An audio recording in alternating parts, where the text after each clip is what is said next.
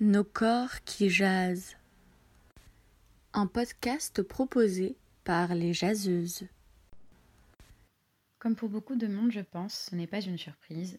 Le confinement, ça veut dire plus de maquillage. J'en suis très contente. Déjà parce que je n'en ai jamais porté beaucoup.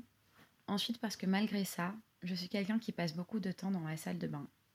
Je suis une perceuse de boutons compulsive.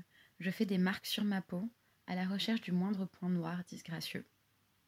Et le maquillage, même s'il est léger, reste un geste incontournable du quotidien qui rassure, qui permet de cacher la future cicatrice qu'on vient de s'infliger. Alors, depuis que ce geste est passé à la trappe, je ne me regarde plus de près et mon visage m'en remercie. Quant à mon corps dans son ensemble, je suis bien avec lui. Je sors d'une relation qui n'était pas de tout repos. L'arrêt du stress a réduit mon psoriasis et mes insomnies. Cette situation de confinement m'apporte un certain équilibre. Le premier mois, j'allais courir tous les jours sous, peine de ne pouvoir dormir le soir venu. Sauf que mes pieds en ont souffert. Alors j'ai ralenti, et la créativité que fait naître tout ce temps libre m'apaise. Je m'oublie plus, et mon corps avec. Même si je l'écoute plus, je suis par-dessous tout surprise d'entendre les borborigmes de mon ventre auxquels je n'avais jamais fait trop attention. Je lui fous la paix. Je lui fais confiance.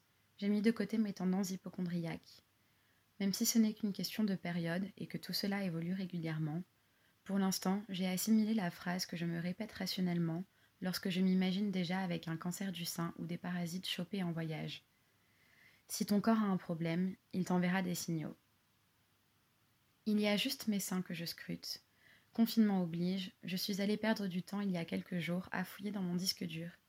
Je me suis rendu compte en voyant des photos à la plage que mes seins sont moins hauts qu'avant.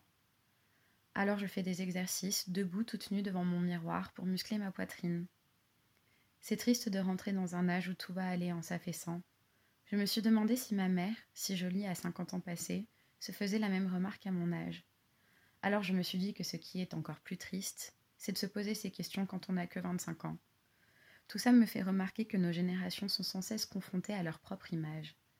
Je n'ai jamais été le genre de rabat-joie à me plaindre des réseaux sociaux, J'adore prendre des photos avec mes copines. Mais je me suis dit, si j'ai ce genre de pensée à mon âge, comment ce sera quand j'aurai quelques dizaines d'années de plus et que je verrai des photos de moi-même encore fraîches? Cela m'a fait comprendre une chose. On ne peut pas juger toutes ces actrices qui ont recours à la chirurgie plastique.